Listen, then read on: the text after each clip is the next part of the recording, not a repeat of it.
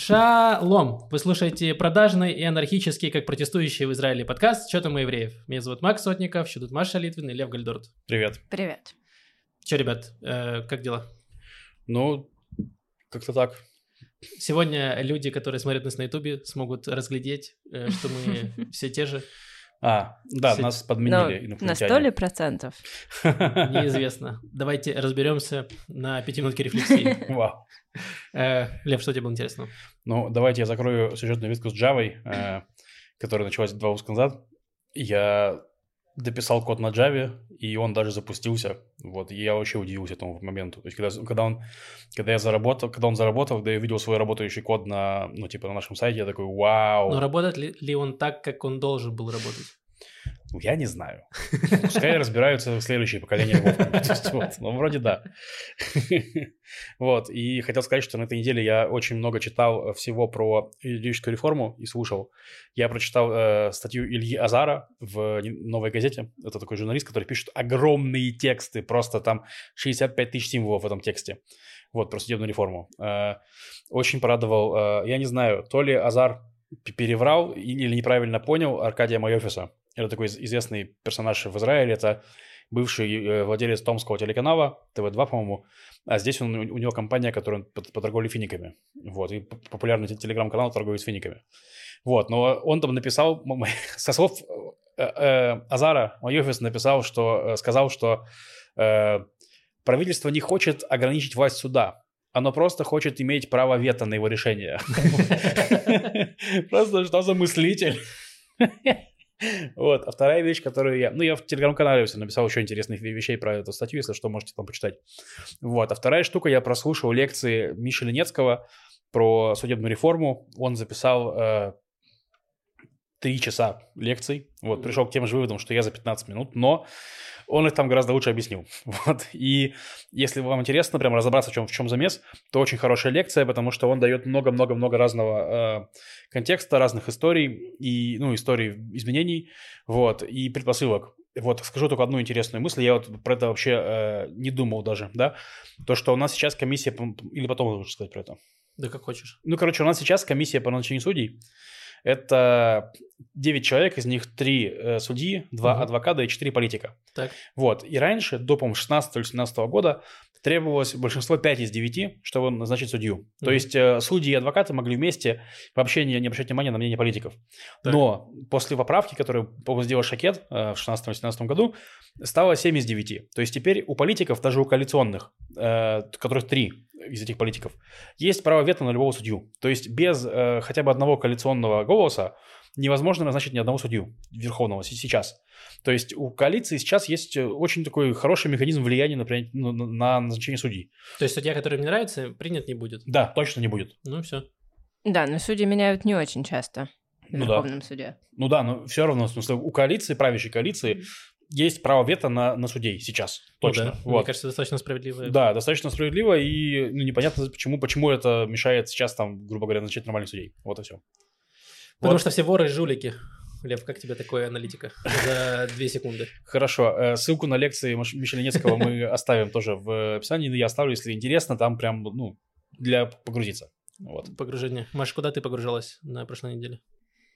Ну, э, я погружалась в основном в игру диска... э, в игру Sunless Skies, потому что у меня были трехдневные каникулы из-за Пориума.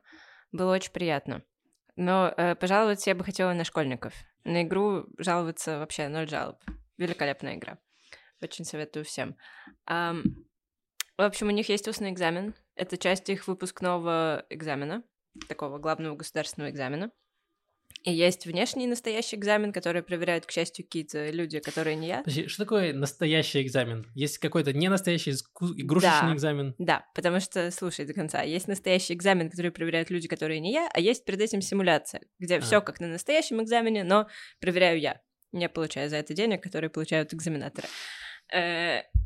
Ну, это Короче, это- настоящий, справедливо. Да, и, и ты не представляешь, насколько все не настоящее в этой истории, потому что я провела эту э, проклятую, проклятую симуляцию. Это пять часов практически без перерыва. Они должны... Это компьютерный экзамен. Они свои ответы записывают. По четыре человека одновременно в комнате, потому что нет компьютерного класса, нет других классов, нет других учителей, ничего нет. Значит, э, потом я все это проверяла. Есть для этого специальная программа. Она не работает. Если очень постараться, она работает. Она работает только на Windows. У меня Mac. Я взяла ноутбук из школы. К этому ноутбуку не подключаются наушники. Наушники подключаются, но звук идет из компьютера. А они записывают, я напоминаю, четыре человека в комнате говорят одновременно. Значит, не подключаются наушники. Я начинаю лезть в настройки. Ноутбук на иврите. Ну, сложно в настройках на иврите. Я пытаюсь поменять на английский, он говорит, хорошо, я перезагружусь, и будет английский. Он перезагружается, пять минут включается иврит. Я думаю, ладно, хорошо. Я разбираюсь в настройках на иврите, что-то делаю, не понимаю, что. Э, звук начинает работать в наушниках, я думаю, господи, наконец-то хорошо, проверяю один вопрос, и звук просто, то есть просто начинает снова идти из динамиков компьютера. Эм, и, в принципе, все эти файлы звуковые, они существуют еще и на флеш, ну, как в папке, можно mm-hmm. без программы это все сделать, но там ты заходишь в папку с номером паспорта ученика, и там папка, и внутри еще папка, и внутри еще папка, и еще папка, и еще папка, и так ты доходишь до ответа на один вопрос. А потом тебе нужно вернуться тем же путем и сказать... Очень удобно, короче. Просто фантастика. Э, еще это можно как-то открыть через браузер, но для этого он должен поддерживать. Что он должен поддерживать? ActiveScript — это вещь, которая устарела ну, типа, пять лет назад она уже, уже устарела. Она не работает ни в чем. Я перепробовала все браузеры, еще сначала не было понятно, что не работает, что там нужно. Может быть, флеш? Нет, не флеш. Даже в Internet Explorer не работает. Э, в общем, в результате Лева написал мне скрипт, э, чтобы Который достать... проставил рандомные оценки ученикам.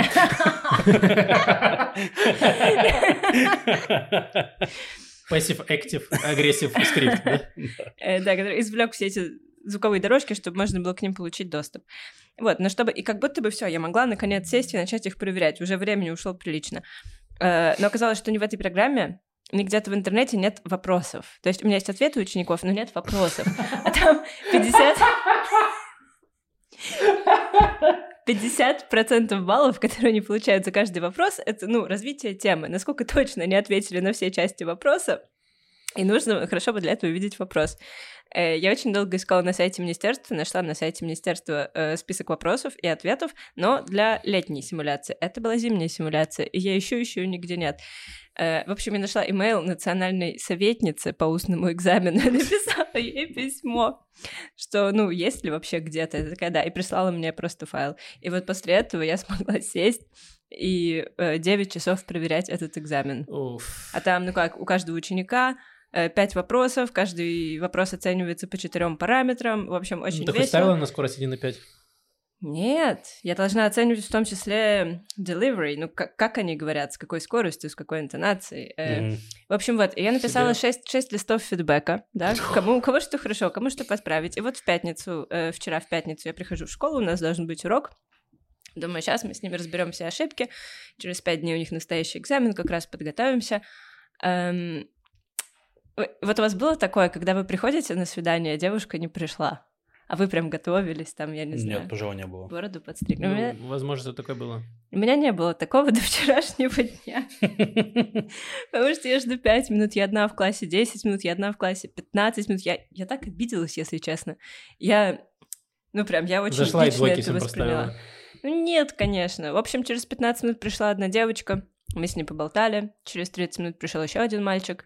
И э, за 15 минут до конца урока, сдвоенного полуторачасового урока, пришел третий. А э, почему их не было? Потому что третьим и четвертым уроком, вот у меня были первые два урока, а третий и четвертый у них был урок в зуме. В пятницу. А, в пятницу. они решили просто в школу не идти. Конечно. До устной класс еще. Я так, я так обиделась на них. Короче, э, отступление. Мы с моей сестрой Машей э, были в четверг в гостях у подруги бабушки, которая оказалась живет в Израиле уже там 30 лет. Вот, ну, приехали к ним в гости, просто познакомиться, попить чай. Вот, ну и как бы это такие ватики уже, понятно, там под 85 старожилы. лет. Да, сторожилы совсем. Они такие, вот, там, чем вы хотите заниматься, Маша, там, ну, моей сестре. Она такая, ну, вот я не знаю, и она такая, эта тетка говорит, главное не иди работать в школу. Я слушаю подкаст, и там Маша постоянно жалуется на школу. И причем, как я все, я все понимаю, я правда понимаю, что у них очень много других дел, которые поважнее, чем первый урок в пятницу. Чем настоящий экзамен. У меня вот прям обидно. Ну, через неделю же настоящий экзамен, просто буквально через Но неделю. Это, это проблема его через неделю. Это, это, ну, это правда, это их проблемы. Ну да. Э, сочувствую тебе, Маш. Очень грустно и печально. Спасибо. Несправедливо. Спасибо. Я согласен. Знала бы заранее, могла бы просто ничего не делать. Если бы заранее сказали, что будет уроки в Zoom, то такая... Тогда я буду... Поехали на Хермон кататься на лыжах. Да, да, потому что у меня еще должен был быть третий урок э, с седьмым классом, но он тоже отменился, потому что вместо этого было заседание школьного кнессета. Блин, было Такой прикольно, день. если бы ты прямо во время урока такая проверяла. Давайте проверять вместе. И ты просто полтора часа вы всем классом пытаетесь скачать эти файлы. Это, это вообще хорошее наказание. Это был бы хороший experience, мне кажется, для всех. Да. Э, Так, у меня, значит, эм, я на этой неделе погружался на Netflix и посмотрел фильм «На западном фронте без перемен», э, который получил очень много наград, выиграл и номинирован на Оскар, и, скорее всего, выиграет несколько Оскаров. И меня так расстроило и даже разозлило то, как позиционируют этот фильм. Его позиционируют как мощное антивоенное высказывание. И я такой, чего нахрен? И я специально для этого я перечитал Ремарка. И у Ремарка это и правда антивоенное высказывание. Потому что там, значит, рассказ идет от лица 18-летнего Пауля, который записывается добровольцем в армию под давлением там общества его учителей, и он попадает на войну, где он думает, что сейчас он там э, геройски захватит Францию, и все у них будет замечательно и хорошо, но оказывается, что нет, там постоянно, все постоянно, он постоянно голодный, нет еды, они грабят э, французских фермеров, э, ну, потому что, потому что хули они. Э, вот. И он постоянно сидит в грязи, дерется с крысами, постоянно его друзья умирают, э, бесполезно, то есть там позиционная война, где они от одного окопа в другой бегают э, все годы, и нет ничего, э, нет ничего хорошего. Он за всю войну убивает только одного человека, и после этого он очень сильно переживает, что он хочет даже в какой-то момент, типа, помогать, э, значит, родственникам убитого, вот, и он прям очень сильно это все переживает, и там понятно, ну, короче, какая-то понятная, и там все, все, которые находятся в войне, люди, они не мечтают о том, чтобы захватить Францию, они мечтают, чтобы война закончилась нахрен и уехать обратно домой, потому что всем вообще плевать. Вот, и э, когда он там приезжает по ротации домой на неделю, он тоже, типа, все его в, э, встречают там как героя, а он себя вообще этим не чувствует, и он просто чувствует себя очень странно. И там, понятно, антивоенное высказывание. Когда я включил фильм, то там все начинается с того, что этот Пауль просто бежит и режет французов налево-направо. Я такой, Блин. «М, какое интересное антивоенное высказывание. Он просто там стреляет, штык ножами, лопатой просто забивает одного. Я такой, ого, э, началось. И, и, короче, и дальше там фильм А добавили... потом поворачивается в камеру и говорит, война — это плохо. Война никогда не меняется. Да, и потом, короче, добавили еще двух персонажей, которых не было в, э, в книге. Значит, одного это э, генерал немецкий, давайте назовем его для удобства Гиркиным. И, э, Очень удобно. Да. и второй, э, и второй, значит, э, какой-то немецкий политик, э, который хочет спасти наших мальчиков, назовем его для удобства журналист дождя. И, значит, Гиркин пытается, значит, хочет захватить как можно больше, значит, Франции, и он, ему все равно на потери, он хочет, типа, захватить, вот, потому что Великая Германия. И все. И в, то, в это время, значит, э, этот э, немецкий политик, который журналист «Дождя», значит, он пытается заключить перемирие с французами, потому что э, наши мальчики э, гибнут, нужно э, поскорее остановить войну. И э, знаете, кто во, всем, во всем этом фильме показан мерзавцем, абсолютно э, конченным человеком? Угадайте с одного раза. Журналист дождя? Дождя. Нет, французы. Значит, в одной сцене нам показывают, как немцы, короче, голодают, у них нечего есть, поэтому они грабят э, французских фермеров. И в этот момент показывают фран- французского, э, ну, какого-то генерала, кого-то, не знаю, который вот так откусывает круассан и такой, фу, это что, вчерашний? Я клянусь себе, вот это, я такой, вы что, охренели нахрен? Что происходит? Вот, и потом, короче, когда уже они, типа, э, э, уже попытаются А вот подписать... подожди, это было антивоенное высказывание. Из-за войны приходится есть вчерашние Круассаны. И в конце, короче, уже показывают, что, значит, когда журналист Дождя уже пытается подписать мирное соглашение, и он пытается, говорит французам, что типа, ну вы требуете от нас слишком много, если вы зас- заставите нас подписать, то люди возненавидят этот мир, и потом, типа, случится хуже. И я такой, о, вы переложили вину за Вторую мировую войну на французов, вот это мощное высказывание, вот это я понимаю, поворот. И, э, ну, и они даже засрали само название. Почему книга называется «На Западном фронте без перемен»? Потому что Пауль по книге умирает просто, э, просто при странном течении обстоятельств, и ничего не происходило, и в этот день, типа в газетах то, что написали, что не было ни атаки, ни защиты, ничего, просто на Западном фронте без перемен. Он просто так умер по факту. В фильме просто там 10 минут до перемирия, и, значит, Гиркин говорит, бежим в атаку на Францию, чтобы захватить еще немного французской земли. Перед тем, как мы умремся с голоду. И, значит, и Пауль такой, ну, побежали. И тоже бежит за 10 минут. Он знает, все знают, что перемирие. И он такой, ну, ничего, побегу. И он еще успевает убить трех или четырех французов, пока один из них подло не зарезал его э, в спину. Вот. Э, потрясающий фильм. Технически он сделан хорошо, но какой смысл несет, какой посыл, для меня вообще непонятно. То есть, мне кажется, сам режиссер не понял, для чего он снимает этот фильм и что он хочет с ним сказать. Вот, поэтому не рекомендую. Если хотите что-то посмотреть на Netflix, посмотрите сериал э, Good Place, э, хороший ситком про загробную жизнь. Мне понравился. Хорошо. Очень негативно переходить к новостям, судя по всему. Пятиминутка, пятиминутка закатилась на 15 минутку, но придется, ребят, придется. Новости да. отстойные. Давайте начнем с э, протестов. Да. Э, еж, еж, еженедельных, даже два раза в неделю. Да. Протест против отстойных новостей. Да, значит, в четверг. Четверг же был протест. Не, погоди, в субботу, после записи нашего подкаста, да. мы поехали на митинг э, на Каплан.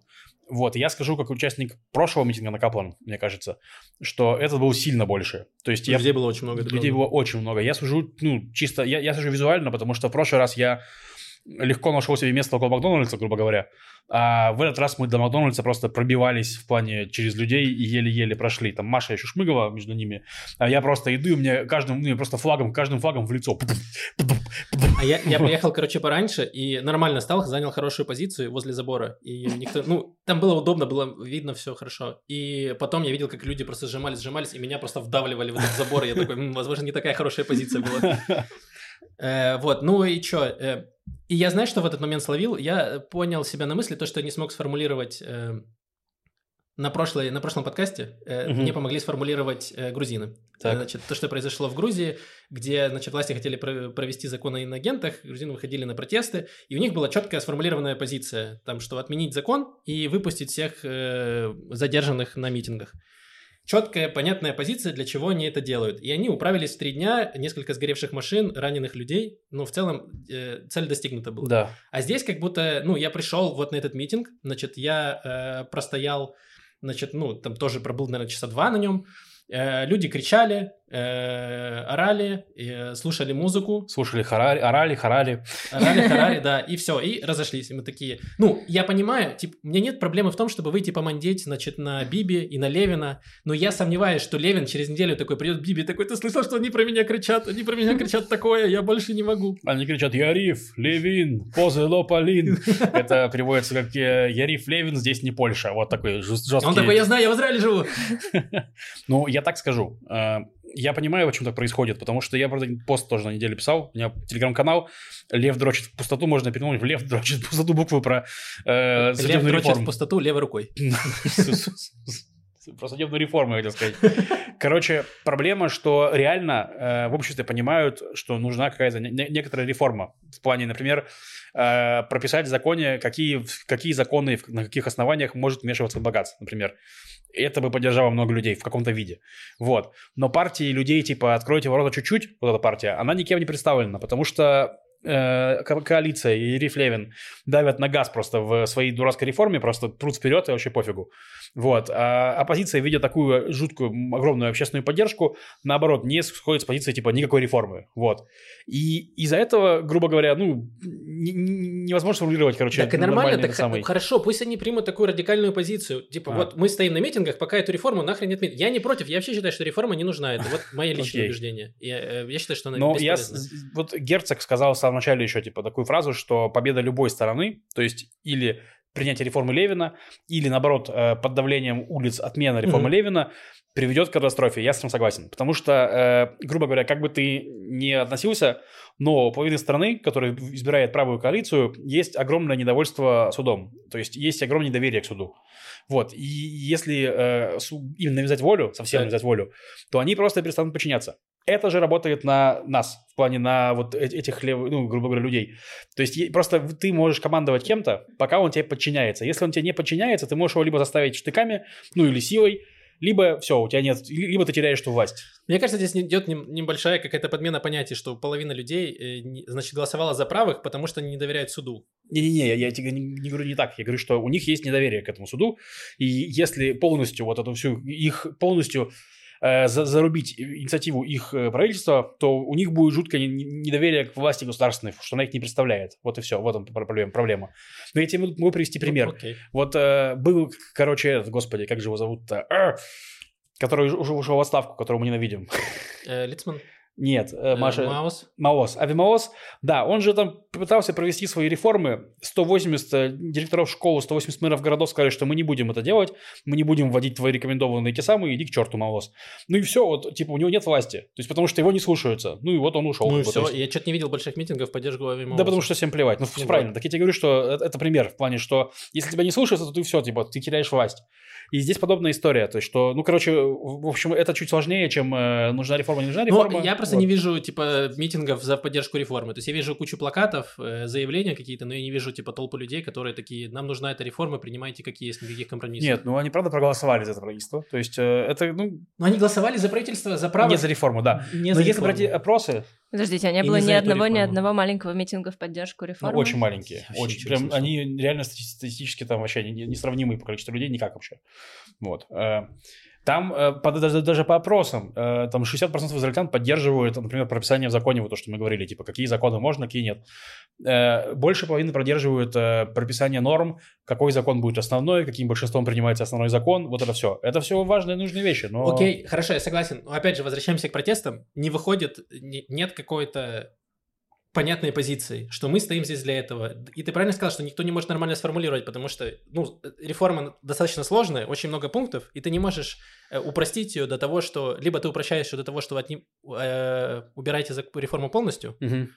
А, ну, либо у тебя нет другого. То есть, а как ты будешь... Мы стоим здесь э, только за второй, третий пункт, четвертый пункт мы здесь не стоим, а за четвертый пункт стоят вот, в том, вот на той улице. Ну, это, это, говорю, это- это поэтому у нас сложнее, чем в Грузии. Потому что в Грузии там это, ну, грубо говоря, вот как в Украине было примерно, когда, типа, вся Украина, вроде как даже Восточная Украина шла в Европу, ну, в плане, такое было подавляющее мнение, что мы идем в Европу.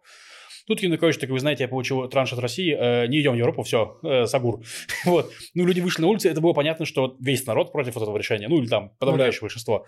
Здесь не та ситуация немножко. То есть здесь э, сложнее. Ну так, возможно, нужно тогда с этим что-то сделать, потому что то, что сейчас происходит, как мне видится, это все прикольно и классно, но как будто не несет результата. Поч- Почему я говорю? Что мне кажется, что это немножко скатывается в протесты, которые были в Хабаровске, да, где люди постоянно выходили, их, по-моему, даже там не задерживали особо. Да. И все это закончилось ничем. Да, но это не совсем то. Вот, потому что, во-первых, движение есть. Во-первых, все понимают, что мы идем к катастрофе. Ну, в плане это все говорят. И, и правые, и левые, и президент, который взял на себя роль сейчас такого э, попытки мирить. Да, у нас президент, может, герцог. Нет, ну, я- герцог, э, герцог. герцога. Я, я почему-то подумала про Биби, когда ты сказал президент. Нет, А. и, и я подумала, какую он взял на себя роль вот этой обезьянки, которая глаза закрывает. Такую роль он на себя взял. Нет, он уши Э. закрывает. Э, ладно, нет.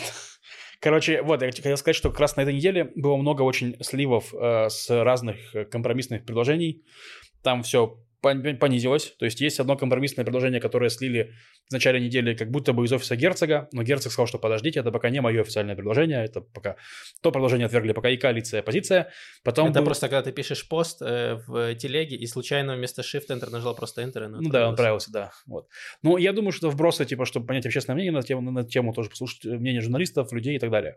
Вот, есть еще компромиссное предложение, которое готовит э, Давид Фридман, это бывший глава юстиции, министр юстиции от Ликуда, мне кажется, который уже готовил юридическую реформу. Там же э, бывший военный, еще один э, лидер протестов предпринимателей, и еще один кто-то там, короче, вот, типа, они, значит, это самое, э, тоже выкатили предложение, оно мне меньше нравится, но его хотя бы в коалиции сказали, что, ну, окей, на- на- над этим можно думать. Вот, там, например, есть, э, ну, там, там, там непонятно, вот, если честно, мне не, не очень понятна логика, типа, есть пункт про принятие вето, то есть как, как можно ветировать закон богатств. То, что если в этом Кнессете проголосовало три, если в этом Кнессете, короче, можно ветировать богатств большинством 65 голосов, э, или 61, 3, 3 чтения по 61 голосу в этом Кнессете и 3 чтения по 61 голосу в следующем Кнессете. Это мне странно, вот. Но посмотрим. Ну, мы в Израиле любим растягивать удовольствие. Такие, Да. ну давайте растягивать Вот, еще. это предложение, э, на него обрушилась критикой оппозиция, там Гидеон Саар сказал, что то же самое, только в пуримском костюме, такой, короче, он вылез. То же самое, только с Алиэкспресс. Ну, типа, да. Вот, э, я думаю, я надеюсь, что вот что-нибудь на, основе этого немножко понизить, короче, требования, повысить самое, то есть, в принципе, можно свяжить. Вот, посмотрим. Это типа не то. Ну да, вот мне кажется, что вот если э, мою претензию как-то э, сформулировать в понятно, то чтобы вышел условный э, Яир Лапид и сказал, вот у нас есть такое предложение коалиции, давайте вот за него топить. Так он вышел, кстати же, вот. Да, но он вышел, и что он сказал? Давайте принимать эм, Конституцию. Конституцию. Э, Отличная, свежая мысль. Да, и особенно, которую можно решить за неделю. Да, учитывая, что, что вы понимали, первый Кнессет, который собирался вот в 45-м году, э, в 47-м году, подожди. 48. Сорок- В 48-м, простите, да, в 48 году первый Кнессет был обязан принять Конституцию Израиля, но не смог. Он с тех пор 70 лет Сейчас, конечно, мы прям едины, все единым порывом примем Конституцию. Вот. Ну, не, ну, не, Лапид вышел с интересным предложением в плане, там не только Конституция, во-первых, там есть тоже, ну, там есть э, статья об, э, ну, короче, Лапид предлагает начать с того, чтобы регламентировать основные законы, не основные законы и все такое, и принять закон об ограничении судебного активизма, то есть тоже в плане э, прописать, какие законы суд трогает, Ну, какие суд да. не трогает. На самом деле, ну, типа, логично. Я не думаю, что кто-нибудь вообще возникнет, ну, не думаю, что это будет базисом для реформы, но посмотрим. Вот, то есть я к тому, что Лапид вышел. Вот, э, это то, то, где мы сейчас находимся. Да, но они на протестах про это не говорят. Что происходит на протестах? Играет музыка, выходят какие-то, значит, бывшие военные, бывшие э, журналисты, э, политики, э, судьи, и говорят, что эта реформа ужасна. Все, то есть они не дают какое-то решение вопроса, что мы делаем. Они просто, ну, типа, выходят помандеть, по- э, пожаловаться на жизнь, поныть. Я вот для этого подкаст есть, чтобы поныть. Э, окей, так и записывайте свой подкаст. Типа, что на протесте с этим делать? Не, на протесте ты выходишь, показываешь... Не, ну, Максим, ну, мне кажется, ты это самое... На протесте ты оказываешь давление на власть количеством. В плане, ты выходишь, постоянно выходишь... Да, я имею в виду организаторы протеста, которые у микрофона. Что они делают? А, ну они просто типа Читают речи. развлекают людей, которые пришли. Нет, по сути, сам протест это не речи, это вот то, что люди пришли. Вот, Так. вот их столько пришло. 200 тысяч, э, на прошлой неделе было 150, на этой 200, на следующей 250, потом 300, потом 400. Да, вот нет, это это- всё. у, меня нет, Ну, у меня нет проблем с тем, кто приходит на протест, нет к ним вопросов. У меня вопросы есть к тому, кто организовывает и кто э, лидеры так называют, этого протеста. То есть, кто приводит, э, ну, устанавливает сцены. Но они тоже, выступают. подожди, они тоже участники процесса сейчас политического. Они, допустим, встречались с группой, вот про то, которую говорил, который Давид Фридман, э, и вот эти ребята, которые, ко- ко- которые, ну, предложение, с которым более-менее согласна коалиция, скажем так, они с ними встретились, они, э, им не понравилось это предложение, они его обложили э, критикой, скажем так. вот. Но, тем не менее, к тому, что они участвуют в этом процессе тоже. То есть у нас сейчас есть политики, есть общественные лидеры, которые устраивают протесты, и есть э, эксперты в плане, ну, э, допустим, ну, то есть те, кто пишут сейчас эти, компромиссные предложения, это, по сути, университеты, э, эти, преподав- ну, профессора университетов. То есть что Давид Фридман, что лидер еще одной группы, это, типа, ученые, ну, ученые в праве. Вот. То есть вот они сейчас все пытаются найти какое-то решение, которое, с которым бы согласилась коалиция, с которым бы согласилась оппозиция в каком-то виде хотя бы. То есть, может быть, не вся, но типа часть оппозиции. Вот. Ну, то есть вот, вот что происходит. А то, что мы выходим на митинги, это в первую очередь давление на то, что мы все еще хотим, чтобы это случилось. Вот, ну. К нам, у нас, у меня нет вопросов к нам. Э, Приятно, очень приятно. э, Мне, ну, типа, возможно, претензия в том, что э, оппозиция не консолидировалась вокруг какого-то единого, единой позиции какой-то. Есть такое. И, возможно, вот в этом заключается проблема, что э, мы, типа, не представляем, вот все, все 200 тысяч человек, они как будто не идут к одной цели, как будто все немножко Я с этим согласен. Про это, в принципе, все говорят, что ну, никто примерно недоволен э, политическими лидерами. Ну, в плане, что коалиционными, которые не идут ни, Мгм. ни шага навстречу, что оппозиционными. И здесь мы плавно переходим ко второй части протеста. Это протесты, которые были в четверг.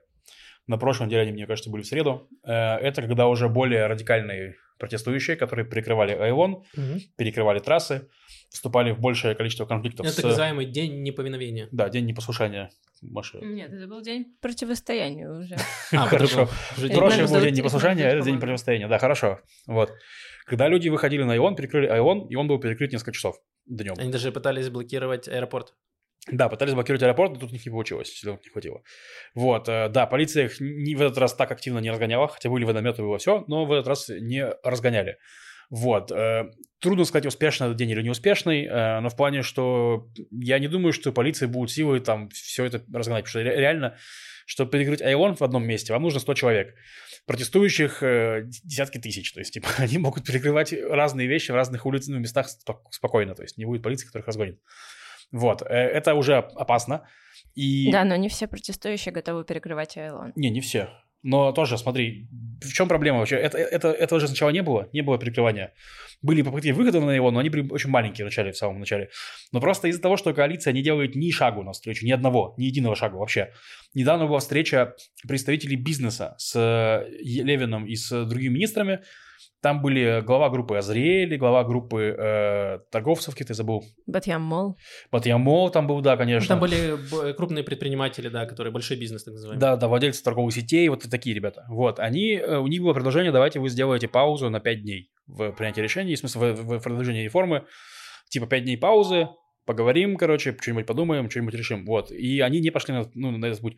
То есть даже, даже на, на такой маленький срок, то есть Лапид требовал там на два месяца. Окей, невыполнимо. Потом Ганс говорил две недели. Окей, невыполнимо. Пять дней тоже невыполнимо. Ну, типа, что вообще, на что вы готовы пойти, чтобы договориться? Если вы...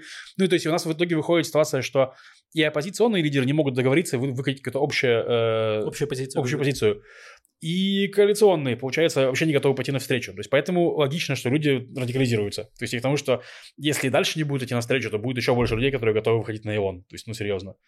Вот. Блин, э, мне еще забавляет, типа, уровень э, дискуссии между э, оппозицией и коалицией, где они друг друга обзывают анархистами. То есть сначала Да. выходит Бенгвир и говорит, что э, те, кто, про, э, значит, э, ну, типа, протестующие, левые анархисты, продажные и все остальное. Потом, значит, э, выходит э, Лапид и говорит, что на самом деле это Бенгвир анархист, э, хочет развалить страну. Да. И, и ты уже, ну, и, и мне хочется, чтобы уровень дискуссии, мне кажется, что он скоро идет до того, что они слово анархист заменят на лохи. И просто выйдет Бенгвир и говорит, «Тыс- тысячи лохов пытаются перекрыть дорогу». лохов. Да.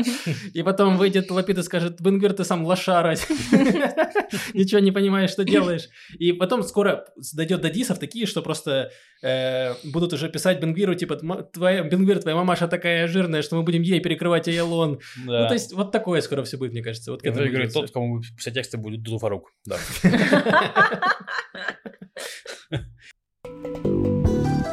Короче, про Бенгвира. Вот, Бенгвиру очень не понравились протесты в Тель-Авиве, и что полиция слишком мягко их, их разгоняла. Вот, что не было крови, никому не оторвали ухо в этот раз, вот, никого не это самое, не побили лошадями. Вот, в итоге Бенгвир, как это написали СМИ, что Бенгвир потребовал отстранить э, главу полиции Тель-Авива. Вот, генерала, забыл его, как его зовут. Вот. Ставьте любое еврейское имя, как обычно. вот. Значит, э, забавно, что через два. Не забавно ни хрена, точнее, просто факт. Через два часа после этого был э, теракт в Тель-Авиве. Мгм. Э, арабский чувак из деревни э, приехал и стрелял в людей. Попал в трех э, израильских мужчин, которые ехали, на, на, Маша говорила, на, на свадьбу. На свадьбу. Да.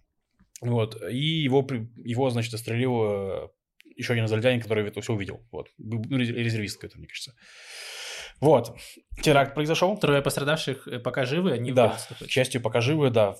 Состояние критическое, вот, и все такое. Ну, у одного человека критическое. Вот. и, значит, и на, на брифинге прессы был как раз тот генерал, которого Бенгвир вроде как днем отстранил, а самого Бенгвира из сооружения безопасности не пустили туда, к теракту, хотя он обычно ездит на теракты. Вот. Звучит Не, ну, звучит так, что никто не хочет слушаться Бенгвира. Вот. И вечером же юрсоветница правительства э, заявила, что замораживает это решение э, по отставке генерала полиции. А Михай Эшет его зовут. Да, спасибо. О отставке Михаила Эшеда, вот, будем разбираться, типа, потом решим. Вот, скажем так. Вот. э, интересно, очень приятно читать, как э, даже правые, правые комментаторы, как сказать, как, как сказать цензурное слово, Критикуют? критикуют, да, спасибо, критикуют, критикуют Бенгвира за то, что он, ну, делает тупую, тупые вещи, потому что, типа, отставка полиции во время протестов это явно политическое решение, в смысле, вот, явно э, Не очень воспринимается очень плохо в плане всеми, даже, ну, правыми. Ну, есть, смотри, он попытался, значит, э, лишить э, потенциальных террористов свежих пит и горячей воды. Не И они такие, не сработало. Такой, ну попробуй уволить э, главу полиции, возможно, это поможет. Да. Да, да. Вот, э, в общем, вот такие дела. Интересно, чем закончится противостояние Бенгвира и э, правительства. В общем, короче, весело живем. Да. Вот. Давайте поговорим еще про Бенемина Нетаньягу, э, которому пытались не дать улететь э, в Рим, куда он еще, еще, еще находится в Риме или уже не находится, но куда он должен был улететь, и пытались перекрыть, значит, аэропорт э, Бен-Гурион, насколько я понимаю, как раз, чтобы показать ему, что куда ты валишь, крыса. Да, не в этом, там, там, в принципе, это было забавно, потому что, да, он там прилетел в... За неделю анонсировал поездку в Рим с не очень понятной аджендой, э, типа в плане зачем, что там такого. То есть в итоге он там встретился с э, главой Италии, главой Италии. Там э, Юникло, там хорошая одежда, я понимаю. Не, я тоже понимаю. Но, тем не менее, у тебя тут протесты, тут реформа, тут все. Ну так вот, а там нет протеста. Блин, Ну, кстати, там э, был маленький протест к его приезду. Да. Короче, первый протест, который, с которым он столкнулся, то, что они запросили у Эляль э, самолет Boeing 737, это еще огромный самолет, значит, э, чтобы их отвезли в Рим, причем такой огромный самолет не нужен для полета в Рим, который длится там 3 часа. Но они запросили такой самолет, и пилоты Эляль отказались вести Нетаньягу. Сказали, что типа там, ну, там, короче, свои, свои приколюхи, но, в общем, Эляль не нашел пилотного этого состава. В общем, я, честно говоря, я даже не верю, что это был протест. То, что Эляль не смог что-то там провести рейс какой-то, это вполне кладывается. Да, возможно, это не протест. В обычную работу Эляля. Да, но в итоге они нашли Boeing 737, поменьше, поменьше. Поменьше, да, на него нашелся состав, вот, э, и полетели, значит, они, да, в итоге в Рим. Да, вот там было прикольно с прилетом, потому очень, что... Очень хорошая была шутка в Твиттере, мне кажется, это вот Негререт писал об этом, что очень глупый ход со стороны пилотов, нужно было согласиться отвезти его в Рим и не соглашаться возвращать его обратно. Ну, я думаю, что, допустим, Сара Нетаньягу не сильно бы расстроилась. Так она с ней... А, ну да. Он с ней летел. Да. Короче, прикол был в том, что, да, типа, что операция Нетаньягу была в том, что, значит, там, по-моему, Бенгир прибыл в аэропорт, чтобы не дать, значит, э, блокировать аэропорт, там был. Вот. А в это время Нетаньягу прилетел в аэропорт не на том вертолете, на котором планировал, то есть не на каком-то, а на армейском или что-то такое. Там была, там была спецоперация по, ну, да. спецоперация. Спецоперация там по был кортеж вертолетов, и его думали, что он сидит в, в последнем, а он пересел в первый, и когда последний взрывали, то он вылез из первого, и такой есть твист в конце. Да. Нет, там все думали, что ему подается вертолет на площадку, кажется, Адассы больницы. Так. Я не знаю, может, это намек на что-то, что он нездоров. Э, а на самом деле он вылетел из какого-то там Из психдиспансера.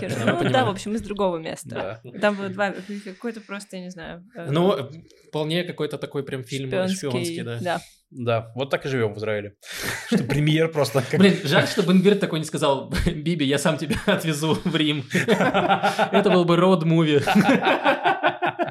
Где он, Сара Нетаньягу и Биби. И На надувном матрасе они плывут через Средиземное море. Блин, вот это был бы реально... Бенгвир большие руки прекрасно. Отличный бы греб. Там в Средиземном море их накрывает рейд э, ливанской полиции, ливанской полиции, которую спонсирует Италия. Почему это? Нет, Почему? я думаю, что э, Франция больше с Ливаном сотрудничает. Не-не-не, там Может, была Ливия? какая-то... Да, Ливия, Ливия. ливийская. М, Прошу прощения, ливийская полиция, в общем, их накрывает и бросает в тюрьму для мигрантов. Да. Ну, Потому что Бенгвира с собой волына, ну да. Логично. Ну что, где, где мы найдем грант на этот потрясающий фильм? Но какой-нибудь э, леволиберальный продажный анархист нас профинансирует. Надеюсь на это, хоть один. Что еще мы хотели? А, еще э, много резервистов, да, протестуют против э, прохождения э, сборов. Да, это военных. создает некоторые проблемы, потому что, ну, во-первых, это типа полностью, конечно, нарушает э, нарратив правительства про то, что про- протестуют, значит, анархисты всякие разные, бесполезные, непонятные. Потому что здесь э, был на этой неделе протест, что целая эскадрилья летчиков, 37 из 40 летчиков одной эскадрильи э, отказались, сначала отказались прийти на Миуим, потому что из протеста против этой реформы. Говорят, что типа это не, то, не, не та страна, которой мы присягали. Вот. э, Это вызвало, ну, неадекватную, ну, точнее, э, смешанную реакцию. Во-первых, очень сложно, ну, летчики это реально элита Израиля. То есть это элита армии, элита Израиля, гордость страны, потому что, ну, из- израильские ВВС, они очень мощные в смысле, и прям, типа, вся страна ими гордится. Тут такие летчики наносят такой, типа, удар по патриотам. Вот, часть э, депутатов от Ликуда отреагировали очень неадекватно. То есть э, я забыл э, имя этого депутата. Э, Ставьте любую фамилию депутата Ликуда. ну, не любую, но конкретно это, вот, по-моему, Карай, возможно, ошиб- ну, возможно, ошибаюсь. Короче, он, он там, он, там еще Пурим был, и он их, э, он процитировал строчки из Пурима, там Мордыхай пришел к Эстер и говорит, типа, что время спасать свой народ, но если ты не спасешь свой народ, то, значит, э, типа, то твое имя будет проклято, короче, вот, типа. Вот он, он их сравнил э, с Эстер, себя, видимо, с Мордыхаем, на, на, видимо, э, протестующих с этими, с Аманом, я не знаю. Вот, но он по- получил жуткую критику. Нетаньягу сказал, что членам партии, что давайте вы не будете резервистов сильно прессовать, только если за дело, а то совсем странно. Вот, в итоге с этими резервистами договорились, то есть что, ну, то есть там причем даже в, в оппозиции были голоса, типа, что, э, ну, это чересчур пока что. То есть вы все-таки армия должна быть, э, что? Ну, это говорил бывший Ну, глава штаба, например, Да, я из, э, согласен. На месте оппозиции, наоборот, надо раскручивать, типа, как можно больше привлекать влиятельных людей на свою сторону и Ну. как раз оказывать давление. А так мы говорим, что да, мы, конечно, против, но если надо, мы, конечно, очень сделаем. Да, но с резервистами действительно очень спорный вопрос. Кстати, э, Выхад Боем, кажется, недавно был выпуск, где он интервьюирует, хост интервью- интервьюирует трех резервистов, из которых Мгм, один, э, в общем, отказался, другие не отказались. Если все откажутся, а враг нападет, то они, ну, тогда они будут, ну... Ну, то есть условному, условному врагу... э, В смысле, понятно, что такая бетханистская позиция, но если все откажутся, потому что все за демократию, а условный враг нападет, то, ну, в общем, не останется ни диктатуры, ни демократии. Ну, это же классика всех диктатур. Мы закручиваем гайки, чтобы обеспечить безопасность. Но при этом на самом деле, мне интересно, вот если, ну, гипотетический сценарий, вот, э, допустим, там, условно, 30% резервистов отказались, они же отказываются, что делать? Участвовать в сборах, в Милуим. Ну Да. И вот, не знаю, ситуация, на нас нападает Иран, Ирак, Ливия, я не очень хорошо Да. в странах, на нас нападает враг. Они что, не пойдут на войну? Пойдут. Я Да пойдут, уверена, что они пойдут на войну. Да, это, В смысле, опять же, это, это политический жест в первую сто очередь. процентов. И это как раз, это было очень круто, когда э, топовые э, военные, причем даже не только летчики, там еще и другие резервисты сказали, что не будут проходить Милуим в знак протеста. И это хороший, понятный месседж. Это понятный месседж как раз для избирателей э, Ликуда, правых, которые за войну, то есть они понимают, что, что такое безопасность, насколько это важно, что это не просто какие-то леваки в Тель-Авиве собрались, значит, э, какие-то ЛГБТ-сообщества, э, что-то там буянить, а это прям военные люди, это не э, просто... Так я и говорю, ну поэтому не нормально, что даже я, я к тому, что реформа пока не принята. То есть она пока идет, идет прямым ходом, но пока не принята. Она Но принята в первом чтении. Ну, в первом чтении не принято. Часть реформы, не вся еще вообще даже. Но я к тому, что э, это, это дает образ будущего некоторого. Что если реформу примут, то они уже вот, может, не согласятся. То есть, ну, типа, что да, но уже вот в такие этом проблемы. плане, то есть нужно оказывать давление не на резервистов, а нужно оказывать давление на правительство, типа, чуваки, давайте быстрее раздупляйтесь. Так нет, ну они оказывают. Не, подожди, ну не, оппозиция оказывает давление. Но просто это разные вещи. В смысле, говорить с резервистами, говорить с правительством. Это разные вещи, мне кажется. Плюс не вся, некоторые оппозиционеры поддержали резервистов, некоторые, в основном военные, сказали, что ребята, ребята, ребята, мы вас понимаем, мы вас, за вас мы боремся, но все-таки можете, пожалуйста, пойти на самолетах и потренироваться, короче, вот, типа, на всякий случай. Вот. что-то еще хотел сказать про это. А, и глава генштаба же пошел к Нетаньягу и сказал, что если что, Нетаньягу это уже создает проблемы в армии в плане, ну, типа, создает проблемы нашей обороноспособности уже не просто в будущем, а прямо сейчас. Вот, типа, имей в виду. Чисто ты премьер, как бы, ну, думай об этом. Вот. Ну, Нетаньягу посмотрим. такой, Ну, хорошо, кажется- я, я в Рим. Это проблема завтрашнего Нетаньягу. Сегодняшний Нетаньягу кутит. Все так. Э, Блин, ну да, мне кажется, это как раз очень важная, очень важная история, чтобы привлекать как можно больше значимых людей на- и показывать э, правительству и людям, которые топят за реформу, что не все э, согласны, не все молчаливо ее поддерживают. Да. Э, Еще другая история, коротко очень. Э, Бецалель Смотрич э, прославился на прошлой неделе, или даже две недели назад, когда он выложил, значит, э, пост, я не знаю, или сказал э, о том, что, значит, Хавару, эту деревню, где был совершен погром, э, что нужно ее стереть, значит, с, э, стереть, но должно сделать это руками государства, значит, а Мгм. не э, просто людьми. И многие восприняли как призыв к насилию и э, такому, и Смотрич извинился и написал, что во всем виноваты э, левые СМИ, которые исказили его речь, что сообщение, что э, Хавару нужно стереть, не имелось в виду никакого насилия. То есть там не было никакой пос... э, подтекста никакого не было. Он не, не считал, что это призывает к, к, э, про- насилию или еще к чему-то. Я Он ничего побуду, такого не имел побуду, в виду. побуду адвокатом Смотрича немножко. Э, Он... Бенгвиром. А? Бенгвиром. Да, немножко. Блин. Хорошо. Где мой ствол? Я шмальну вас. В общем, не знаю. Нет, он сказал, короче, что, во-первых, в его речи было обвинение левых СМИ, но в первую очередь там, конечно, было извинение все-таки. Есть он извинился, Ну, он извинился. признал, что он неправ был. А Он, перед сказал, кем что- извинился? Перед солдатами. Да, он Перед написал, что... Сахалом. Да, перед, Мгм. перед армией, не перед э, Хуварой, конечно. Мгм. Он написал, что я в ужасе, когда узнал, как вы восприняли мои слова. Вот, я имел в виду не это, я не хочу ничего сносить, как бы, извините, пожалуйста, я, я был неправ. Ну и левые СМИ, конечно, переврали меня. Вот, Причем интересно, что извинился он не на следующий день после того, как он запостил, а извинился там через несколько уже, там чуть ли не через неделю, после того, как, значит, призывали американцев, э, чтобы бойкотировать Смотрича, чтобы запретить ему вообще въезд э, в Да. США. Американцы, кстати, не стали ничего запрещать. Да, ну в там, итоге. ну, ну, хотя бы там начался какой-то, какой-то по этому, по Движ. этому поводу, да, движ. И начали еврейские организации к этому призывать. То есть Да. не просто, там, не знаю, какой-то BDS или еще какие-то э, обычные Противники. организации, да, а просто именно сами евреи начали давить на это. Вот, ну, забавно. Так, еще теперь перейдем к новостям, отдаленным от политики. Немного. Значит, эм, в Лос-Анджелесе, в Лос-Анджелесе, э, задержали израильтянина, который эм, пока обвиняется, но есть все предпосылки считать, что он создал финансовую пирамиду и нагрел э, местных американских евреев на 47 миллионов долларов. Так. Значит, зовут его Йоси Энджел, Мгм. э, 35-летний израильтянин. И, значит, что он делал? Он э, встречался с группой ультрарелигиозных инвесторов в США и предлагал им инвестировать в стройку в БНИ браке. Так. И сказал, что, ну, типа, вот вы вложите 100 долларов, а завтра 200 получите. Ну, в таком духе. Э, вот, и сумел их нагреть на Что? 40... Вы сегодня 100 долларов, а завтра получите 200 молитв. Ну, в общем, он сумел как-то обмануть этих людей и сказать, что там все быстро настроят, очень дорогое жилье, и вы прям... э, Тут не обманул вроде как. Жилье дорогое, но факт в том, что вы в ноябраке сможете что-то быстро построить. О, переоценено. Это правда. Очень сильно переоценился. Э, Вот, и это показывает, насколько люди, знаешь, э, не в контексте. Нет, он же, он давал им контекст. Он, во-первых, показывал свои фотографии с мэром Бнейбрака, типа они друганы, а на самом деле он просто приходил по какому-то, ну, просто приходил что-то А он просто спросить. показал фотку с мужиком в шляпе. И такой, Да, ну, да, да. да. И, э, что самое классное, мне больше понравилось, он показывал фотографии квартир, которые он снимал, чтобы жить в них, э, в качестве фотографий строящегося жилья. Потому что почти любую квартиру в Тель-Авиве Гуждане можно сфотографировать, показать кому-то и сказать, вот видишь, строится Да, жилье. work in progress. Ты видал, какая разруха вокруг? Стройка идет. Да.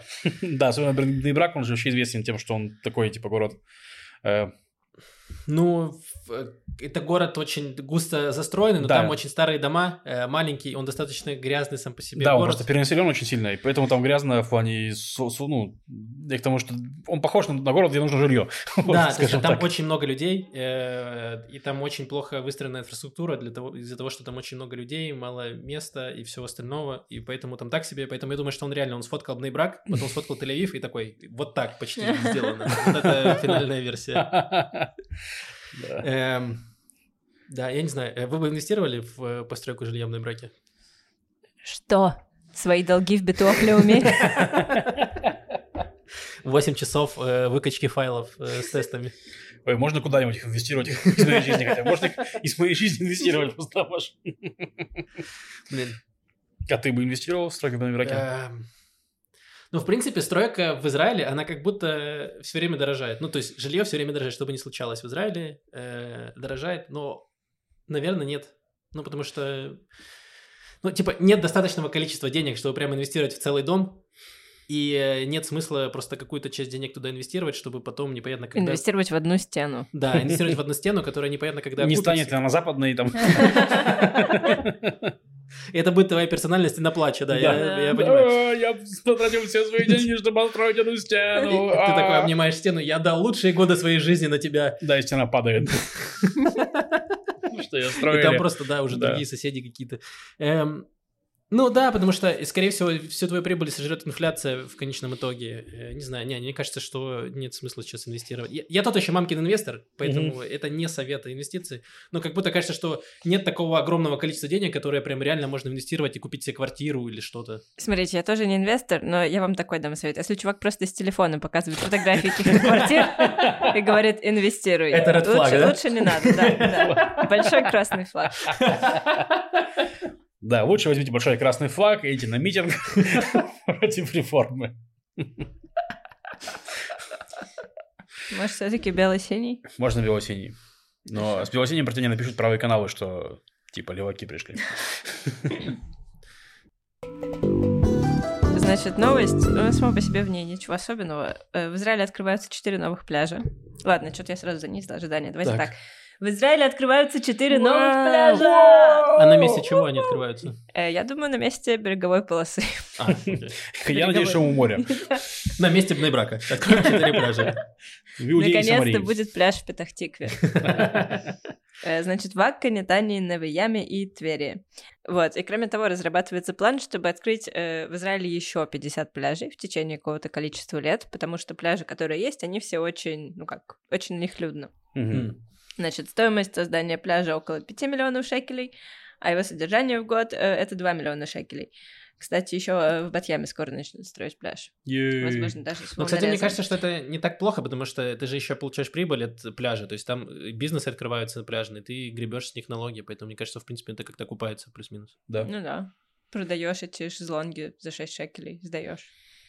Вот. Но знаете, в чем барьер? Э, барьер пишут, э, Нет связан... моря в этих местах, где нет пляжа или что? Во-первых, это. Ну даже если есть море... Посмотри, но э, море порождает новые проблемы. С одной стороны, море это хорошо, потому что хорошо, когда у пляжа есть море. С другой стороны, Это логично. да, с другой стороны, я зачитываю. Существуют барьеры, связанные со страхованием купающихся. Например, компенсация за утопление отбивает у властей желание принимать решение об открытии новых пляжей. О, Компенсация боже. Блин, за будто у нас у власти бабушка, короче, вот. Ну, типа, на улицу не ходи, простудишься. типа, Что-то вот. Это компенсация за утепление. Да. Там компенсация за утопление. Я подумала, скорее, знаете, как в мафиозных фильмах, когда привозят э, какого-то беднягу на пирс и ставят его в тазик и заливают э, Цементом. да. цементом и скидывают его кормить рыб. А потом его вдова, наверное, получает от крестного отца Компенсацию. за утопление. Ну да, получается. Чтобы по-человечески все Первый было. раз, когда люди пожелали, чтобы на месте Средиземного моря было Азовское. Потому что, ну, кто не был на Азовском море, технически невозможно утопиться, да. Там нужно реально километр идти, чтобы утонуть. Больше. Эм, Блин, ну я, знаешь, ну тут нужно на вооружение тогда взять... э, э, Не, можно утопиться, просто нужно голову в тазик, короче. Забетонировать. Так а море зачем тогда? Вот, и к этому мы переходим к идее э, Иерусалима, потому что в Иерусалиме тоже есть пляж.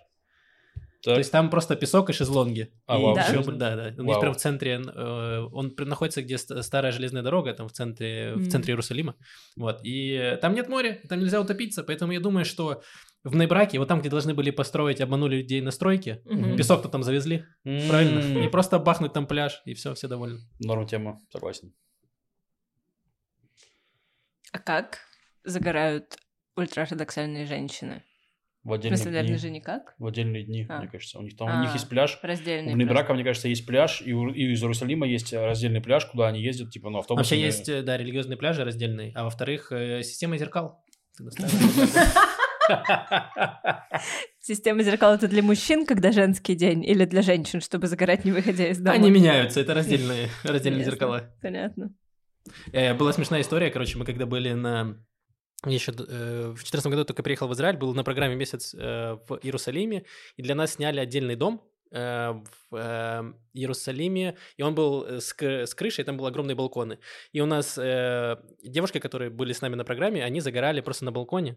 И пока в какой-то момент не пожаловались э, нашему э, начальнику, и они сказали так, что они увидели э, из-за того, что там э, девушка в купальнике была на балконе, они сутки не могли выйти, короче, выйти, выйти, выглянуть в окно. Господи, это как анекдот про баню. Ну, Вы на шкаф залезьте, тогда видно. О, все, я присоединилась к клубу 30-летних людей. Теперь окончательно. Есть анекдот. цитирование анекдотов. Э, да, ну я просто к тому, что вот, вот так странно, что ты не можешь, да, в своем собственном доме, например, ты не можешь выйти в купальнике на балкон. Если Э, ты женщина, если ты мужчина, все Или если у тебя нет балкона. У нас есть балкон. Ну да, но не всегда так было. Ну, в Иерусалиме у тебя есть балкон? Блин. Было бы интересно, если у моей квартиры в Батьяме был балкон в Иерусалиме. Я бы был не против. Э, Значит, следующая новость. Технически это не новость. Но я прочитала о ней, я прочитала о ней на сайте с новостями, и для меня это была новость, поэтому я вам расскажу. Давай. В общем, это факт. Факт заключается в том, что у Цахала, у армии обороны Израиля есть Тора-хранилище. Есть хранилище Тор, Мгм. Торы, свитков Торы. Э, Как вы думаете, сколько там свитков Торы? Ну, Ты нам сказал перед подкастом, поэтому нам сложно А. Но мне кажется, ну, э, на каждого Я солдата... думала, может, вы уже забыли. На каждого солдата по одной, на всякий случай. 200 там же вроде бы. 100. 400. 400, блин, забыл.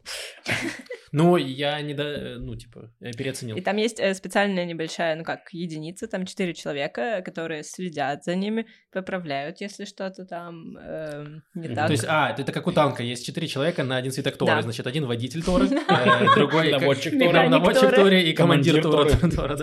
И заряжающий Торы. Не, мне кажется, что это на самом деле вот как будет. То есть все, вот наши враги на нас напали, захватили уже почти там все, прям уже ситуация критическая. И тут главный э, в армии говорит, все, открывайте хранилище Тора. Ковчег Да, Завета. и, короче, ну, враги такие, ха-ха-ха, лохи. Они открывают, а оттуда 400 Торов. Крис и Хемсворт с молотами Тора вылетают и просто всех разваливают. Вот. Отличный план. Мы перестраховались, сучки, мы еще и Водина верим. Ну да, потому что бог Один. Да. Э, А, так же- Бог не один, а он один, все, я понял. Были же э, библейские вот эти ветхозаветные истории, когда ковчег завета носишь вокруг города, и это обеспечивает тебе военную победу. Вот, Ну, силы 400 Тор. А. Блин, ну тогда бы Ультрахаридим призывали на хранение Торы.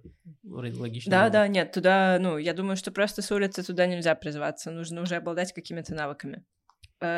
И, значит, их спросили, там интервьюер, он спрашивает, а вот, ну, есть вообще очень много синагог в Израиле, у которых нет своей Торы, потому что, э, если не все знают, то я поясню, надеюсь, что я помню правильно, но каждый свиток Торы, он пишется руками руками, человека, да. это занимает примерно год. И это очень, ну как, это дорого Мгм. потому что нужно человеку оплатить год работы и жизни, ну и материалы. Эм, поэтому вот, есть много синагог, в которых нет Торы. Спросили, почему, может быть, вы поделитесь, зачем вам четыре синаги? Нет, нет, это армейское имущество. Инвентарь. Блин, мне интересно, что э, человека потом спрашивают такой, э, ты служил в Израиле? Да, такой, наверное, повидал много всякого. Такой, 400 ну, Тор. 400 Тор, я повидал столько всего, о боже, на своей работе. Очень интересно было бы там оказаться. Там есть большие Торы, маленькие Торы, есть... Средние Торы. Есть средние Торы Торы, Маленькая Тора жесть. Тора 42 размера, Тора 45 есть Тора... Есть Тора 48 Нет, не 48-го, э, 67-го. В общем, есть Тора, которую подарили Маше Даяну в благодарность за войну судного дня. Это 60... Что, Мне как, что, я не что помню. такое в благодарность за войну судного дня? Это что, типа, классная была война, вот тебе, посмотрел, потрясающий. Да, да. Эм, Тора четырехвековая, очень старая Тора. В общем, большое разнообразие Тор. Прекрасно. Это э, Вайен Тор. Не, ну а что, это, это, это, это не наши солдаты. Это можно Тору в военторе взять. Любой, любой человек может взять Тору в военторе, да.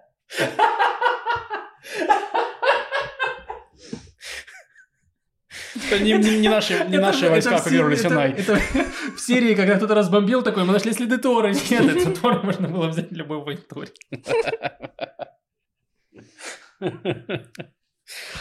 Война судного дня была в 73-м году. Да. Я не помню не только название стран, но еще и... Блин, хотелось бы, чтобы была война абсурдного Да, дня. Просто out of context.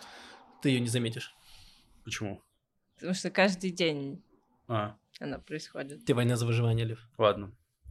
Кстати, об этом. Э, моя последняя новость на сегодня, она о том, что в Северном Израиле, в общем, э, произошла археологическая находка опять. Опять какие-то просто люди там... Опять э, кто-то выбросил мусорник. Студенты, магистры на себя? Нет, нет. Э, Кстати, немножко, немного связано, потому что они нашли голову льва. Оу, так я это, я ее дома забыл. Они дома на нас раскопки делают, что ли? не понял. То есть у тебя нету балкона в в Иерусалиме, но есть что-то, какая-то кладовка на севере, да? Да, но есть свой холм в э, Северном Израиле. Так, хорошо, и В что они общем, с ней они сделали? увидели, студенты, магистры увидели эту голову, позвали своего, э, ну, как кусок Подожди, барельефа. го- э, голова льва это не животного, это чего? Не, Маша неправильно прочитала, нашли голову льва, это я просто хотел там погулять. Вон, Нудистские приключения.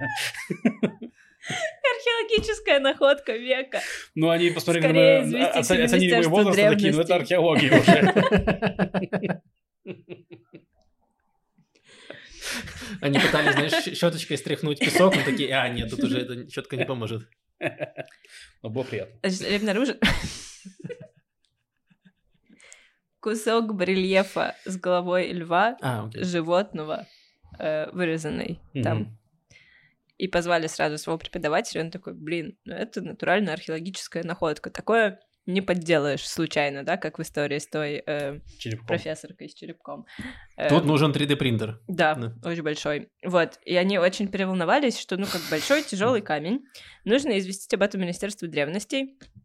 Но они, в общем, они испугались оставлять его там и просто GPS-точку брать. А он весил 26 килограммов или 28. В общем, он весил много, но один чувак, он просто взял, студент, закинул его на плечо вот так вот и пошел к автобусу. Вау. А так можно делать с древностями? Э, ну, я думаю, лучше так, чем, ну, очевидно, наверное, да. Наверное. Я как-то так же тащила диван из Икеи, который я купила в одиночестве. Вот, ну, я прям запомнила, его тащила? 26 килограммов. Естественно, древности сразу. Это пока надо тащил его до квартиры, уже можно было тащить в Министерство древности. Да. Блин, ну прикольно. Просто для вещей, купленных э, в израильской Икее, время течет по-другому. Гораздо быстрее, чем для многих Это других правда. вещей. Блин, ну молодцы, вот это, э, как это сказать, эм, Хорошая находка. преданность, преданность своему делу. Да, ну вообще, слушайте, я практически каждую неделю вижу какие-то новости о том, что что-то находит, ну какая-то археологическая находка происходит случайно. Ну, не было такого раньше. Такое ощущение, что земля Израиля очень, не знаю, что-то с ней происходит. Отторгает Она просто отторгает все это, всю эту культуру. Блин, лучше бы она торгала нефть. находки. Слушайте, а это супер тупой вопрос. Это может быть связано с землетрясениями? Э, Не знаю. Нет. Ну, у меня нет информации. ну, звучит очень мало правдоподобно. Ладно. Я не знаю вообще. Хорошо, это может Мы быть связано эксперты. с нашей, с нашей теорией о землетрясениях, которая сводится к Возможно, тому, я напомню, напишите- что два огромных гея занимаются сексом под землей. И И, ну, знаешь, когда у тебя когда да. в кровати крошки, да, они тебе мешают, ты их вот так вот стряхиваешь. Мгм. Э, возможно, вот так происходит все Э, эти Голова льва мешает находки. заниматься сексом, правильно понимаю? Ну, не, она для они, они такие огромные, что она для них крошка. Понимаешь, они вот так ее выкинули, и все. Да. Понял, мешается. Эм, по- люди в комментариях напишите, если у вас точно есть эксперты, напишите, влияют ли землетрясения на находки э, древностей в Земле. Да. Эм, это все новости на сегодня. Да, Мгм. большое спасибо Числавному наркобарону Максиму Касу, который нас поддерживает на Патреоне. Да. Вот. Эм, спасибо большое всем нашим и другим патронам, э, не числам наркобаронам, а просто работягам, которые поддерживают нас. Спасибо вам большое. Мы стараемся делать дополнительный контент для вас. Э, что еще? Ну, давайте про анонсы скажем, пока не забыли. Давай. Э, напоминаем, что будет э, не Парарас в ап- апреле. 6 апреля будет шоу «Встреча старых друзей». Саша Долгополов, Гарик Ганесян и Драк ЛСД в Израиле. Возможно, кто-нибудь из них придет в наш подкаст. Такая тема. Да. И вот, возможно, И патронам, э, патронам есть скидка на билеты. Вот, Да, большая. Помните об Да. этом. И э, еще две, две новости. Значит, 22 э, марта будет шоу «Израильские разгоны» в Тель-Авиве. Приходите. Э, Как обычно, там 20 билетов на продажу. Приходите обязательно, чтобы мы смогли окупить съемку. И в 23 числа в Хайфе. Хайфа, вы здесь? Я не вижу ваших рук. Эм, Напишите плюс, если вы из Хайфа. И, э, значит, будем делать там вечер историй. Э, Это отличный формат. Комики приедут, будут со своими хорошими историями. Очень душевно, классно, интересно. Вот, поэтому приходите обязательно 23 числа в Хайфе, клуб Wild. Мгм. Эм, что еще? Все, спасибо вам большое, что вы пишете комментарии. Комментарии на Ютубе в этот раз были все как один. Было очень смешно, мы очень сильно поржали. Э, кто не, не в курсе, кто слушает на аудио, у нас, то у нас в прошлом выпуске просто фокус пропал, мы не посмотрели, и в итоге все было в э, таком блюре снято, что как будто у нас у, близорукость у Ютуба случилась у камеры. Э, вот, и поэтому все было размыто. В этот раз вроде как все нормально, э, мы проверили. Э, вот. Э, Но продолжайте писать комментарии, было очень приятно, очень смешно. Э, Очень спасибо большое. Да, Да. и был еще один вопрос в э, форме. Да, вопрос в форме. Сейчас. В анонимной форме по ссылке в описании можно задать вопрос, и мы на него ответим, если он нам понравится. Не, ну мы почти на все отвечаем. Ну, Я потому что нам почти кажется, нравится. На, на один там Это говорит о нашей... э, Неразборчивости. Да. Что с этим? Так, ребята, привет. Вопросы. В Израиле есть фастфуд? Какой и кто его основной потребитель? Появились ли у вас в Израиле кулинарные guilty pleasures? Подожди, у меня я могу первый ответить. Да, Давай. люди. Да, все. Мне кажется, Ну все. да. Ну, подождите, э, стритфуд, да, все. Да. Фастфуд, Так стритфуд это и есть фастфуд, нет? ну, Ну не м, Ну, это быстрая еда. Ну, фалафель это фастфуд. Фастфуд. Да. Фалафель это стритфуд. А чем отличие? Я тоже не знаю. Хорошо, возможно, я не права, но у меня есть такое... э, ладно, не знаю. Нет, я. Ну, условно, не знаю, лапша, наверное, это не фастфуд, но это стритфуд. Но я не знаю, опять же, не эксперт, но, э, короче, фалафели едят все, вне зависимости от вашего достатка и... Шварму, сабих. Да. То есть э, все едят, даже если вы супер богач, вы все равно э, так или иначе едите иногда э, что-то из этого. Что Да. еще вопрос? Да, да, да, да. Э, вот, э, пардон, я сбился в фокус. Значит, появились ли у вас в Израиле кулинарные guilty pleasures? Эм, не знаю. Эм, Да нет, э, ничего такого, типа, я ни- ничем особо не выделяюсь среди, среди, среди статистического израильтянина. Я тоже вот не сказал бы, что ничего Э, такого появилось. э, я наоборот, вот я не переношу бататы. И, ну, по шуткам льва, бататы есть везде. И это правда, во всех блюдах есть бататы. И я бататы не люблю, поэтому не ем. Я отрицаю концепцию guilty pleasure. Все мои удовольствия... Это нормальное удовольствие. На показ. Да. Но я, кстати, вот я пока не переехала в Израиль, я и хумус не любила, и фалафель не любила, и я не любила авокадо. Эм, А здесь я полюбила это все. Батат я не помню, пробовала ли я вообще. Наверняка. Ты просто даже, возможно, об этом не знал. Не-не-не, в Израиле я пробовал Нет, до. Израиля. Ты что, в, в- в Израиле... э, А, до Израиля, окей. Ну, я не очень понимаю ваши эмоции по поводу батата, на мой взгляд, нормальный овощ, овощ как овощ. Путин тоже. Что, что поменялось? Что помен- поменялось в кулинарном плане? Я очень люблю ананасы, я обожаю ананасы. Ананас — моя, наверное, самая любимая еда в мире. Эм, И в России зимой всегда были, ну, дешевые, сладкие, спелые ананасы, да, откуда-то импортированные. А здесь импортированные, Мгм. импортированные. А здесь, ну, очень плохо с импортом. И ананасы почему-то не выращиваются в Израиле, хотя в Израиле есть подходящий климат для ананасов, но их нет. Э, И поэтому ананас стоит миллионы, и он привезен откуда-то, и у него срезана верхушка, чтобы его было удобнее вести, поэтому он не дозревает, он недозревший, но еще покрывается снизу плесенью. И ты просто можешь купить за 40 или 50 шекелей заплесневевший недозрелый ананас. Мне очень больно от этого. Мгм. Ну, ягоды еще, там малина, голубика тоже недешево. Да, ну у меня скорее не появилось guilty pleasures, то есть я как ел, э, так себе иду, так и ем. Вот. Так, нашли ли в Израиле замену фастфуду и guilty pleasures, которым передавались на родине? Например, замену шаверме, кофе три в одном, сырном треугольничке. Короче, я коротко отвечу, что, в принципе, в Израиле есть вся еда, которую вы ели, условно, там в России, в Украине, где угодно. Мгм. Здесь она тоже есть. Возможно, не в таком количестве, не так просто, но Бывает есть. дорого. Да, и, и дороже, но все это есть. Есть и киевский торт, есть и вареники. и- Глазированные сырки. Да, и глазированные сырки, и вареники, и пельмени, все что угодно. Мивина, Вот. доширак. Да, Я всё- не знаю, какая еще комфортная еда. Прям. Все это есть, поэтому нет смысла искать замену. Здесь все это представлено, и поэтому каждый находит себе, что хочет. Ну да, ну я скажу, что я в Москве очень любил суши, которые вот такие такие московские суши, которые да, не, не японские ни разу. Которые смотрят на тебя свысока. Ну, которые... Да. Ну, которые такие кубические, нажористые, с сыром Филадельфия, вот эти вот огромные, там, знаешь, там всего напихано. Без батата. Без батата, да. А здесь э, такого нету. Здесь они все маленькие, не нажористые, не напиханы. Если написано сыр Филадельфия, там будет капелька сыра Филадельфия. То есть, ну, в таком духе. Я Нет, понимаю, это они- все дорого, но... Они большие, но чаще всего это такой огромный гигантский ролл, и 80% это рис. Ну да. Короче, Ну, если вы делаете суши в Израиле, давайте сделаем интеграцию, и Лев будет хвалить ваши суши. Да, Я пожалуйста. готова на эту интеграцию. Если Не, есть, не, есть если есть какой-то хорошие- хозяин на своей Нет, стопэ, плантации, есть пожалуйста, хорошие... напишите Да, мне. прости, прости, что я перебил. Все, нет, я закончила, спасибо. Э, Хотел сказать, что есть хорошие, но они стоят как Да, самолетище. правда. просто, то есть, типа, в плане, ну, неадекватно, в плане, что настолько, что Но я... это проблема Израиля. Мы же жалуемся не на то, что, типа, на Израиль, на дороговизну жизни, не из-за того, что тут чего-то нет. Все есть, Да. просто все это очень дорого. Ну да, да. в да, этом правда, проблема. правда. А то, что недорого, оно и не очень вкусное часто. Да, да, такие дела. Нет, ну на самом деле, не знаю, я люблю весь израильский стритфуд, потому что здесь просто хорошие фрукты, хорошие овощи Мгм. в целом. И у тебя даже какой-то обычный, ну и хорошие все эти соусы, классные, острые. Эм, с швармой есть такое, что здесь, ну, не поешь там той самой питерской или я не знаю, какая у вас та самая шварма, потому что, э, ну, мясное молочное, большинство мест, они соблюдают кашрут, Кашрут. Таких, э, поэтому у вас не будет йогуртового соуса Да, к мясу. это... Будет там амба.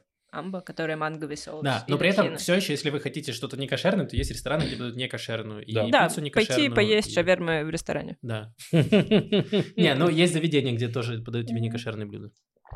Их немного, но В общем, все, еда вкусная здесь, все можно найти при желании. Можем посоветовать э, канал Лины Ёлкиной, фуд-эксперта. Да, Окей. Да, еще, еще какие-то вопросы? все, больше не вопросов. Вопросов никаких нет, и у нас к вам э, только один вопрос, почему вы еще не поставили лайк, не подписались на канал и не оставили комментарий, состоящий из пяти слов. Я не знаю, почему из пяти, но говорят, что так нужно. Кто я такой, чтобы спорить с экспертами в интернете? Э, вот. Э, Всем спасибо, с вами был Макс, Маша и Лев, услышимся через неделю, пока-пока. Пока-пока.